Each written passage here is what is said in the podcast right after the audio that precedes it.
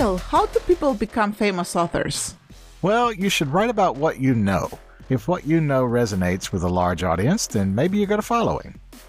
What if all you know is narcissism, white privilege, the projection of American authority and ideology with weapons, and greed? Well, then historically speaking, you need to go to the developing world with some guns and or an airplane.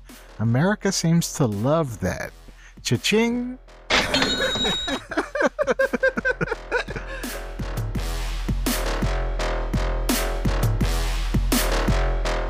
Hey Neil and hello Doobie friends. Hey Sandra, welcome to Dubious everybody. So, what do we have for our listeners this week? Well, there has been a surprise hit movie in the last couple of months based on a surprise hit novel from 2018 of the same name, Where the Crawdads Sing, written by a woman named Delia Owens. Or maybe it's not so much of a surprise hit because at the center of it is perhaps the only legitimate snuff film ever recorded and broadcast on American television. Uh, snuff films, for those people that might be from other places like me and don't know the term, means that the video recording is that of a real murder. Yeah, the story of Delia Owens and her husband at the time, Mark, and their militant anti poaching efforts in Africa is a crazy set of events that has a bit of everything in it, really. There's some colonialism, you know, there's some white savior complex, there's overzealous belief in a cause that leads up to a murder, and literary prominence for both of the participants after the fact.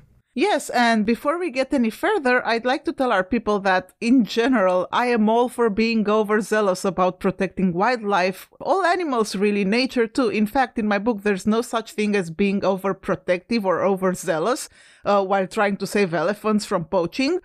But I guess it all depends on the definition of overzealous, right? But this is not a story about good people trying to save the elephants. It's a sinister story that might have started based on good intentions, but it evolved into something really disturbing. Let's start with Delia and Mark Owens. So, the couple met in grad school at the University of Georgia as biology students. The impression you get from their bios is that Delia was a high achieving young woman from high achieving parents, and her husband was a bit more of the bad boy type. He had already divorced from the mother of a young son by age 29, and Delia was 24 when they decided to sell all of their belongings and move to Botswana.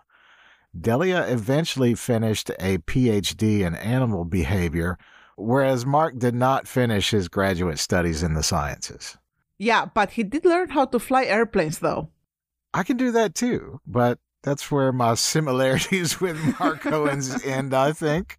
I agree, you're definitely not like that guy. Also, you finished your studies and now you're pestering all of us with Shakespeare quotes. So, anyway, Mark Owens could fly helicopters as well.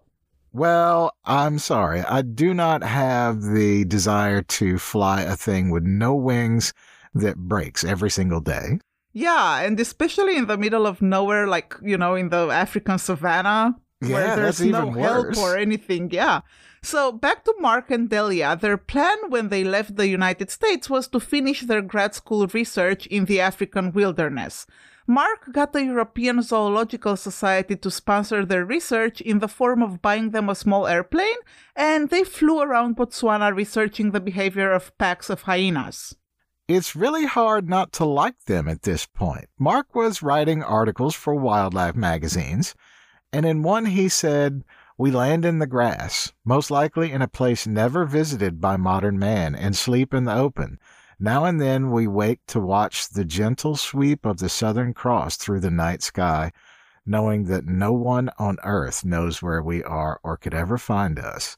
We feel as if we are the only two people in the universe. Oh, that's romantic. It's nice. I it's like it, nice. yes. yes. And look, so far I have nothing but admiration for these people going to another continent to observe and help conservation efforts for wildlife. Pretty amazing. And they were in their 20s. I'm a bit jelly, actually. It's pretty much a storybook life. I'm definitely envious of their early years. But it wouldn't last, unfortunately. The good vibes would end. Yes, they never last. So they were now in Botswana, and while flying one day, they came across a fence that was blocking the migration of herds of wildebeest.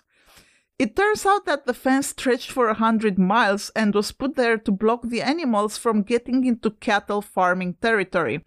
Botswana in the 1980s was a major supplier of beef to Europe, and the farmers were trying to stop the wild herd animals from passing diseases to their cattle. And in search of water, the wildebeest herds were passing into a hunting ground, and from the air, Mark and Delia saw poachers killing them en masse. Yes. So when the government of Botswana refused to do anything about the mass poaching of wildebeest herds, Mark and Delia tried to publicize the situation internationally to apply external pressure to the government and put a stop to the killing of the wild herds. And rather than capitulate, the Botswana government just deported Mark and Delia instead to wash their hands of the problem. Yes, and again, so far, nothing but admiration for these people, really. So, while trying to get the attention of American politicians to help pressure Botswana to curtail poaching, the Owens couple looked for another country where they might continue their research and conservation efforts, and they found the North Luangwa National Park in Zambia. In Zambia, their anti poaching activity would become militant and end 10 years later in murder caught on film for American television. Now, there have been rumors of snuff films going back to the 1970s, and basically what these are is, you know, a real killing of a person that was filmed and sold. Now, no evidence of any such film has ever been proven to be true, so the documentary about Mark and Delia, filmed by ABC News in the 1990s, might have been the closest thing out there to a snuff film at the time. Yeah, it's absolutely wild that this would come from people who call themselves conservationist, but it exists. For those not squeamish, the video originally aired by ABC News is in the New Yorker article we'll link in the notes. A fair warning, of course, a man does die in it. So, how did Mark and Delia get to this point? In short, the same thing Mark and Delia saw in Botswana was happening to elephants in Zambia when they moved there in the 1980s. Zambia was part of a territory formerly known as Rhodesia, colonized by the British. It had no gold mines, no diamond mines, or any other precious material that surrounding regions were known for. Zambia only had copper. Therefore, the British treated it as a source of cheap labor and had little interest in it compared to other countries nearby, such as Zimbabwe and the Congo. Absent precious materials to invite international trade, poaching of wildlife became a profitable business in Zambia in the 1970s and 1980s, particularly ivory and rhino horns, which are used for art and folk medicines in Chinese mysticism and other nonsense that I can't even talk about because it gets me so upset. Yes. So, a fellow researcher of Delia and Mark Owens, also working in Zambia at the time, estimated that in the 1960s, 70,000 elephants lived in the North Luangwa National Park. But by the mid 1980s, they had been reduced to 5,000 elephants. So when Mark and Delia landed in this completely untamed and unregulated place, they decided to help the Zambian park rangers fight the elephant and rhino poachers militarily. If the police and the army of Zambia would not do it, they would assist them with Western funding and their airplanes. I mean, so far, so good. I'm all for it, 100%, because our species has caused so much pain and death to all other species that no person in their right mind would not support what Delia and Mark were doing up to this point. So they solicited donations from wealthy Westerners to initially help the Zambian government maintain the anti poaching scouts in the national park. Officially, the Owens family had an arrangement with the government that allowed them to command the scouts, and they carried the titles of honorary game rangers. Now, the Owens family also paid the scouts bonuses for capturing certain quotas of poachers. And this is where we're getting a bit sketchy with a quota slash bounty system. Right? I mean, especially in a country where wages are low in general and there is a lot of poverty. And if you set a quota for, let's say, 10 poachers a month and the ranger only caught eight, let's say, he might feel motivated to capture two more innocent people to meet the criteria for getting paid extra. I mean, seems like a good way for some scout's enemy from the next village over to be accused of poaching. And this is where my Ubimeter alarm goes off. exactly. To be completely fair, the Owens family's donors did pay for other useful services in the region as well, such as medical clinics, birth attendants, and HIV/AIDS prevention clinics. Yes, but it was always the elephants and rhinos they were primarily concerned with. Yes, so helping people was not the priority. And again, to be perfectly objective, there are animal welfare and conservation organizations, and then there are foundations and organizations helping people. And call me crazy, but if I only have money to donate to one kind of organization, it's gonna be the organization that helps the animals. So Look, there are those fights on social media when a shelter posts something like, please donate to help this cat or this dog, you know, with their medical treatment. Or when the Worldwide Fund for Nature posts something like, let's help the bears. And you get that one idiot in the comments saying, what about the children in Syria? Like, what about them? It's not an either or situation. You can love and care about both animals and children. You know, it's just that that particular organization's mission is helping animals. Nobody stops you to help the children in Syria. But the point is, in this case, Later on, and we'll get into that chain of events shortly, when confronted about the accusations of violence or murder against local people, Delia even said to a reporter, quote, Look, we're good people. We were just trying to help. And this is the crux of this problem. People can choose to help whatever cause they want. And as long as those people are not representing the will of the government, that's fine. When you are representing the will of the government and choosing who lives and dies, then you have crossed the line. Planning an ambush and killing an unarmed guy on camera for walking in the woods is a very, I don't know, weird way of helping, but go off, lady. Tell us how good you are, you know? Yeah, right. So by the mid 1990s, they were getting positive press in America too. Sports Illustrated commissioned a long article about their anti poaching efforts, and they were invited to appear on The Tonight Show for an interview, which in turn led to an invitation to talk about a TV documentary with ABC News producer Janice Tomlin. Yes, and ABC sent a crew to film the Owens family with their scouts searching for poacher camps in Zambia in 1995, and the Finnish documentary titled Deadly Game The Mark and Delia Owens Story aired in March of 1996 with the following warning during the opening credits. The following program contains some scenes of violence which might be upsetting to viewers. I'd say that's a bit of an understatement, considering the viewers exactly. had to watch a man shot four times in this film. This was a snuff film broadcast on national TV.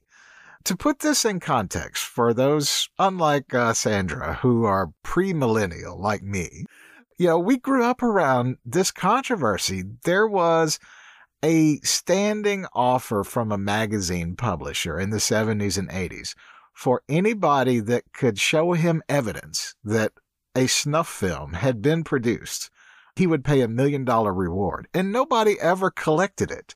You know, it's like these things did not exist. It was people convinced that clever special effects and uh, stuff like that were real murders and real deaths in movies when they were not.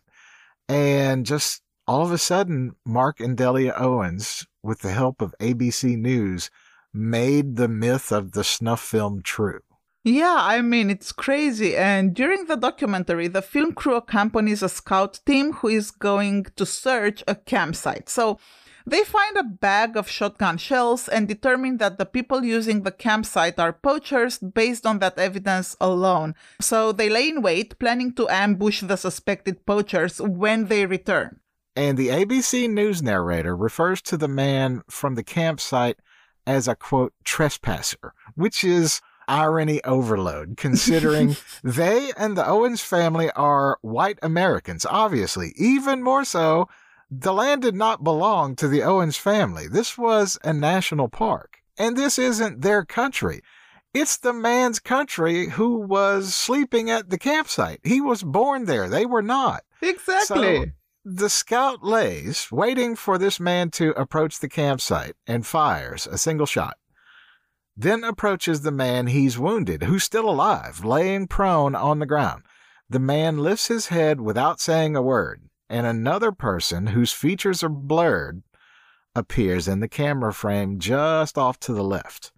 The narrator of the documentary then says, quote, conservation, morality, Africa, and the man with the blurred features shoots three final shots into the wounded man on the ground, killing him.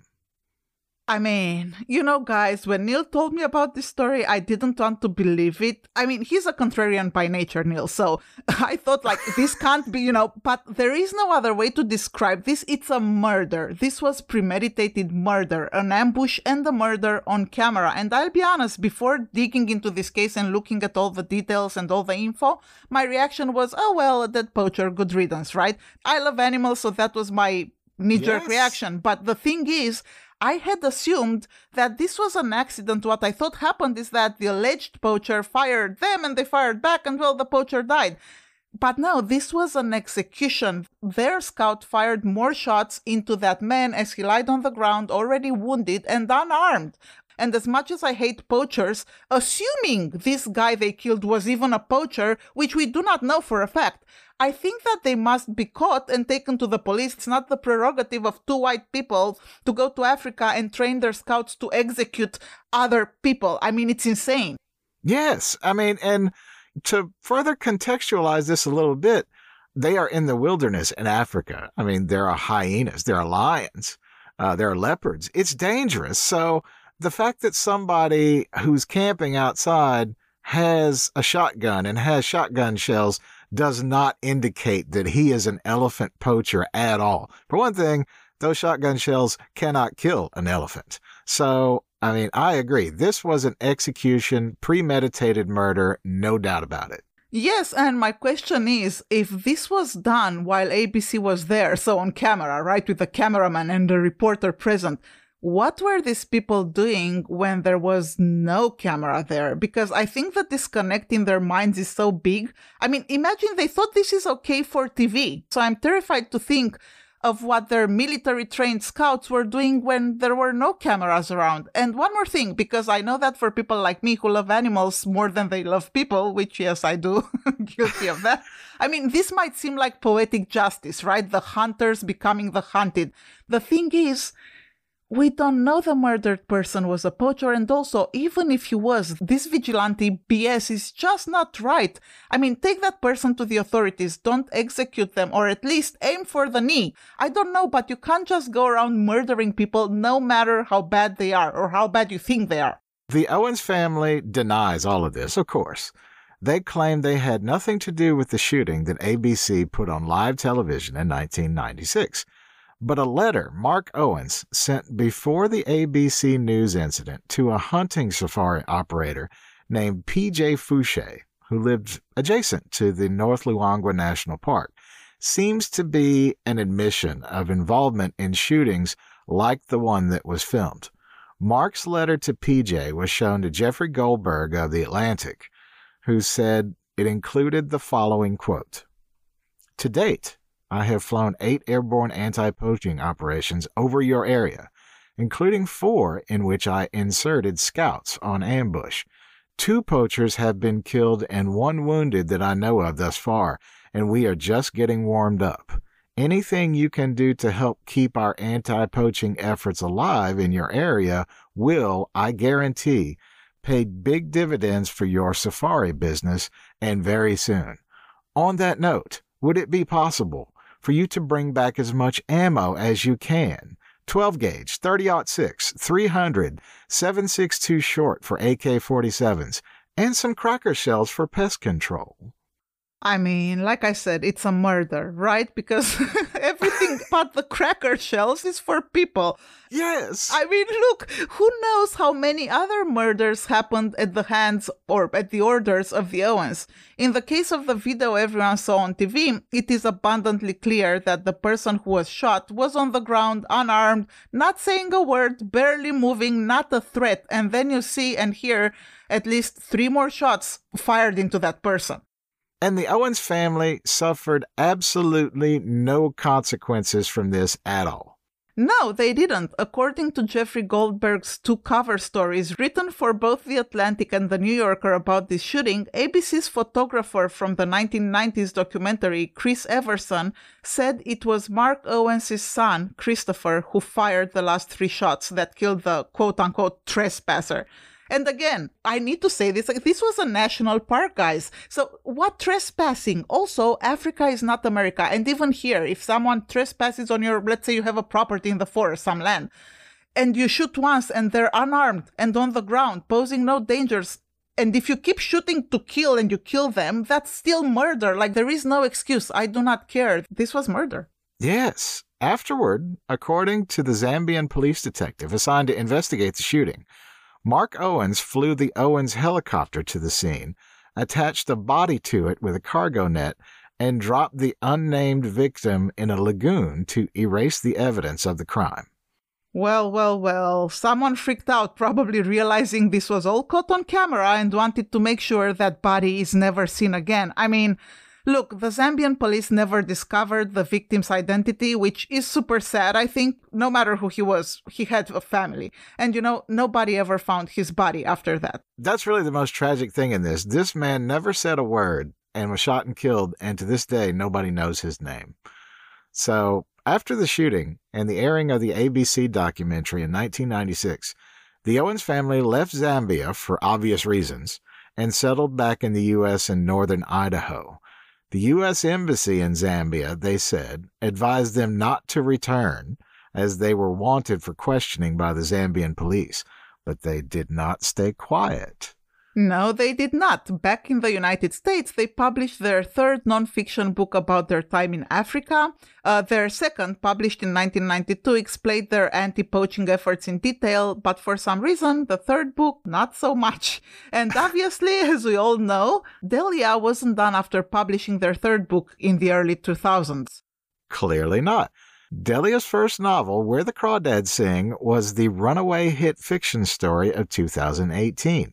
It has been the number one book on Amazon. It has been on the New York Times bestseller list for over 160 weeks. It has been featured in Reese Witherspoon's hugely popular book club, and a film adaptation of the novel has been produced by Delia Owens and Reese Witherspoon, released just last month in theaters, with Taylor Swift doing an original song for the movie soundtrack, even. Yes, and the movie has been hugely successful as well. I didn't see it because, you know, I'm not gonna do that. None of us are gonna pay for this movie right. ever. It was relatively low budget in modern movie terms, $24 million, but earned $17 million in its first week and has earned over $150 million since then. Perhaps not so ironically, the plot of the novel and film involved a young girl who is accused of murdering her abusive boyfriend. The girl in the novel is charged with the crime but is then acquitted in her criminal trial. And it becomes apparent years later at the story's conclusion that the girl was actually guilty of the murder. I mean, you know, nerve on this woman. Yes, you wrote a novel which describes the crime you are wanted for in Africa. Yes, Can you imagine? Give or take a few details, but the idea is the same. A woman accused of murder, she Got gets away, with, with it. it. but she's actually guilty. Yeah. So. Yes. and again, the fact that the man they probably her son killed is still dead and still in his home country, nobody knows his name. I mean, it's the most incredible display of hubris I think I have ever seen. And yet, look, I'm not gonna lie, there's still a part of me that's torn in a way about some aspects of this story. Like, I mean, you know, as I said earlier, I love animals more than I love people. But if you replace elephants with people in this story and assume that the guy was a poacher, is it moral or legal to execute him based on the assumption that he's going to hurt or kill someone? No, you can't kill somebody because you think they might kill somebody in the future. Well, before we continue with our story about the Owens, we're going to tell people how to become dubious patrons and get more episodes like this. Yes, guys, we do two premium episodes per month in addition to our four free ones. You can get them by going to dubiouspod.com and clicking on the Become a Patron button at the top of the page, or by clicking the link in this episode's notes. And for less than a trip to the fancy coffee store, not only will you get our premium episodes, but you will also get our public episodes all ad free, but not crime free. There's a crime in every one, we promise. About crime, you know, one thing that Jeffrey Goldberg mentions in his Atlantic article about Delia Mark Owens, a wildlife conservation group got him a full length copy of the ABC documentary that aired in 1996 showing the murder. He said they told him the story had more resemblance to Heart of Darkness than it did to Born Free. And for those who haven't heard of it, Born Free is a nonfiction story about a British couple who raise a lost lion cub and then release her back into the wild in Kenya when she grows up. And that comparison is just too perfect. So that is exactly what came to mind when Sandra and I were talking about our notes for this episode yesterday. Mm-hmm. For those unfamiliar, Heart of Darkness is a short fiction story from the late 19th century. It's the story that the Vietnam War movie Apocalypse Now was based on, which I presume most people are familiar with, even if they haven't read the original novel. So the story is also about an elephant poacher set in the Congo during the colonial days. And the overall vibe of the story is just ever present misery and brutality at every turn. I mean, don't get me wrong, it's one of the great English language novels, which is quite an accomplishment because the author Joseph Conrad was Polish and he learned English as a second language. But the impression of the story's narrator is that he's lying about some or all of it. And the colonial administrators he describes in Africa are all just miserable and inept people. And the people who work for Kurtz, the ivory poacher the narrator is looking for in the story, are both childish and at the same time just savage killers.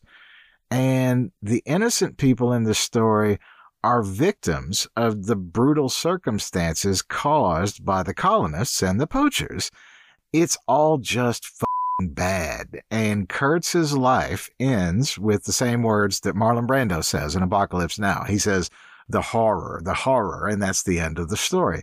Yes, and Mark, Delia, and their son Christopher could be those inept colonial administrators from the story. They were able to completely outmatch the elephant poachers they were up against because they had airplanes and helicopters and modern weapons, and that would be okay. I mean, that's the point. Outmatch the poachers, Yes. get them out of business, but don't execute them. There is no context in which shooting an unarmed man in a national park is okay. There is no context in which that man is on the ground, wounded, unable to even speak and barely moving, and you fire three more shots into him. There is no country on earth where that would be legal.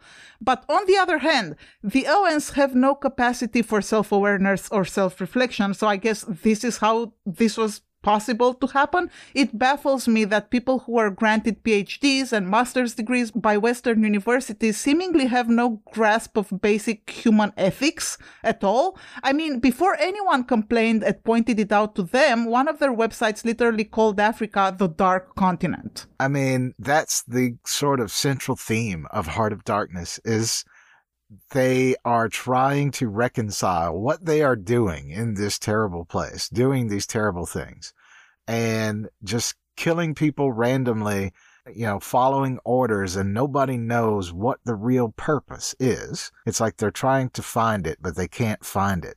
And, you know, the fact that this was all turned into a real life version of a Heart of Darkness makes me feel like a worse person for having researched all of this.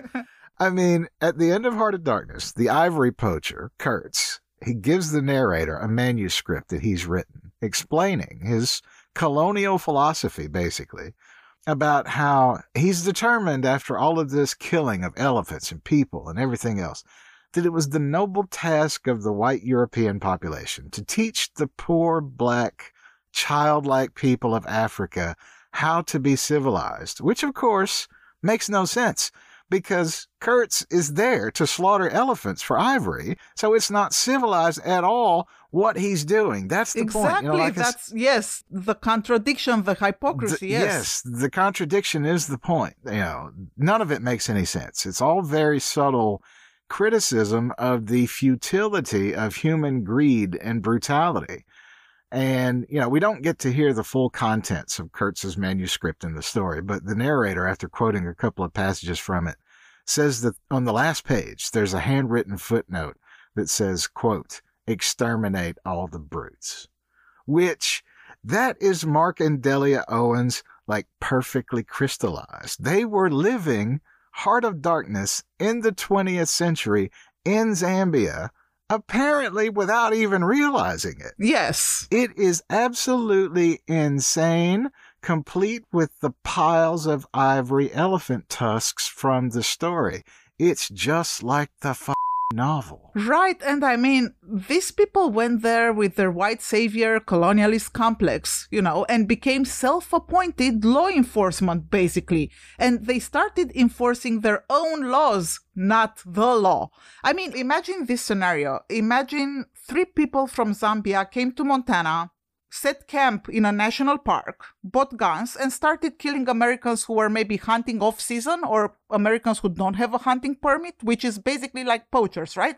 And, then call them. him a trespasser. Yes. I mean, it's just insane. And one scout from that period, his name is Harry Kampamba, said Mark Owens told us that anyone with meat or a weapon should have a beating. So torture, basically. Yes, I mean, that's why I said who knows what they were doing when there were no cameras there. I mean, the Owens' attorneys denied that Mark commanded scouts, and he said he was not responsible for their actions and denied that anyone was tied to a stake or beaten. Even though this is what their lawyers said. Scouts occasionally passed through or near their camp with captured poachers, and they would stop for water or a brief rest the scouts would handcuff prisoners to a tree, but for a few minutes only and in the shade. Mm. Yeah, I'm not buying that, I don't think. Me neither. And the goal, the narcissism to write and publish another book in which you are excusing yourself for a murder that you are really implicated in, is just incredible. And to clarify, I'm usually the first person who will defend a fiction writer's right to publish whatever they choose to write I do not think that fiction has any moral or ethical standard that we apply to other forms of speech. Agreed. Ironically, though, one of the first incidents of someone trying to quote unquote cancel a book's notoriety because of the author's presumed personal opinions was also involving Heart of Darkness. An African professor named Chinua Achebe accused Joseph Conrad of being racist. And let's be honest, Joseph Conrad was racist. But, you know, Samuel Taylor Coleridge was a completely degenerate opium addict. And William Faulkner was a sloppy drunk. So, should people still read Rime of the Ancient Mariner, even though it's basically heroin scrawled on a page? Yes, it's wonderful. It does not matter. Read it anyway. Exactly, but there are exceptions to every rule. yes, there are. I'll be damned if Delia Owens did not find the exception where I feel like we have to draw the line. It's the only exception in this sort of thing that I can think of. She has lived out Heart of Darkness in real life and then gotten literary famous with a novel adaptation of it. This woman must have never seen a mirror in her whole life. It's really amazing the narcissism of these people. It's as if they think Africa is a zoo and they're meant to be the zookeepers.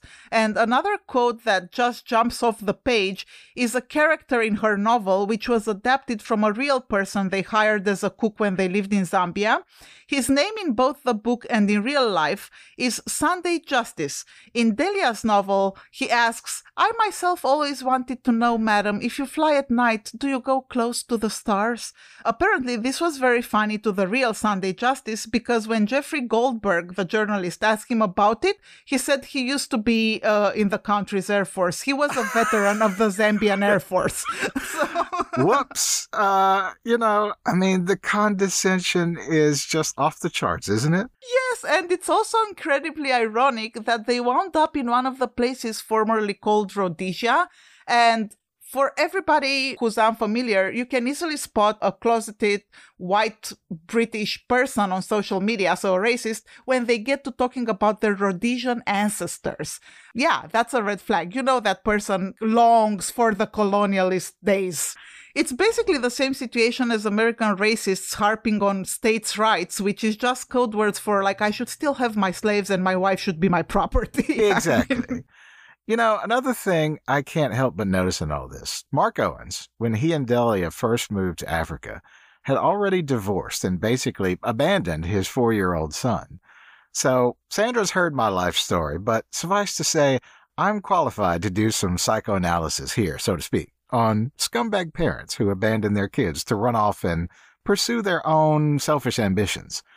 But Christopher Owens, insanely enough, I think was probably just trying to please his father subconsciously by getting mixed up in all of this. I know he was in his 20s when he supposedly shot this guy. So if he were in America, he would surely be charged as an adult with the murder. Yeah, I I think the same applies for Africa though. Like if I'm you're over 18, it's yeah, you're an adult. But imagine being abandoned by your father at four so he could run off to Africa with his new 24 year old girlfriend.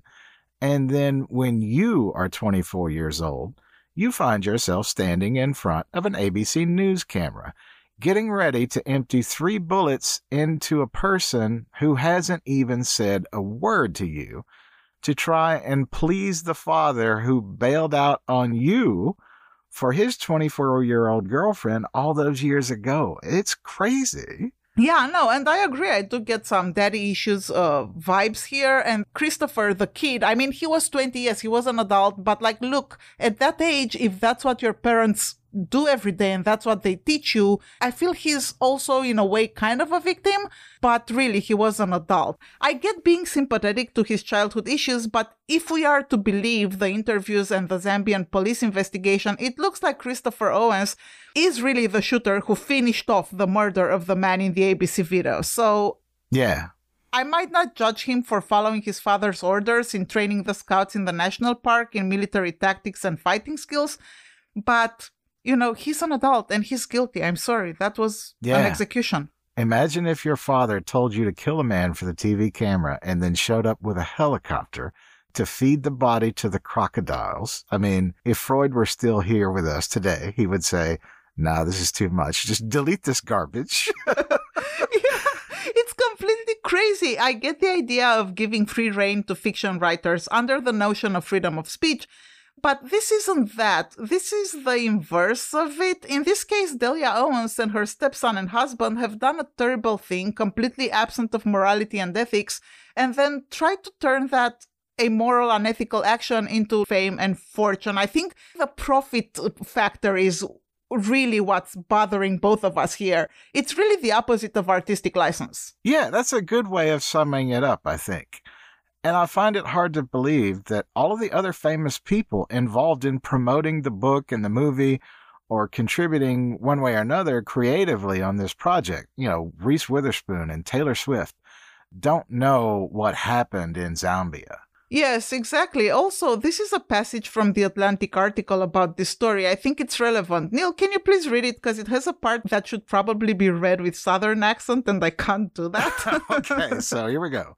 Crawdads, the book, is filled with improbable and condescending portraits of black people, characters who say things like, you know, you can tell me. In fact, we going to stand right here till she tells me. This is, no, this is like, this is even worse. This is a dialect of the Caribbean. It's called patois. It is a mix of French and English you know, all kind of blended together. And it's a very distinct thing. And for her to write that after murdering one of these people in Africa, I mean, this is, uh, well, this is 400 years of colonialism boiled down to a 2018 novel, basically. But throughout their experiences in Botswana and Zambia, the Owenses uh, gained a reputation for resenting the presence of African people amid the animals they had come to study. A local conservationist, Mark Harvey, once said about them. Nice continent, pity about the Africans. Yeah, so, I mean, that pretty much says it all. And based on the quoted passages from their books, I think it applies to them. They're pretty bad in terms of the quality of the prose. I don't think it's in them to write anything they haven't seen or experienced firsthand.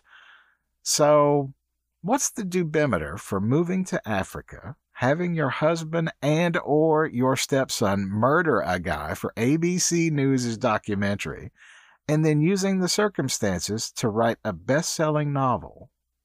I mean, 10. On a scale from 1 to 10, it's definitely 10. Now, am I surprised white people still think they are the law in countries and lands that belong to black people? No. What is really dubious here is that the Owens started off doing good for the elephants and the rhinos and other wildlife. And, you know, I loved them initially. I thought these are good people, like she said. But no, they ended up hunting human beings and throwing their dead bodies in swamps from helicopters. Well, I feel like we all need therapy after reading about the Owens family. Hopefully, we didn't traumatize you guys. And just to end this on a positive note, there is an organization. They've been there ever since Delia and Mark Owens left, actually, since before. And they took over and they're now protecting the elephants and the rhinos from poachers in that area. And they're called the Frankfurt Zoological Society. And they protect the animals without executing people. Go figure. So it can be done. So the elephants and the rhinos are safe. Yay. And, you know, hopefully we'll never hear a story like this one again. yes. And I mean, to sort of put a nice bow on this is something we didn't include earlier.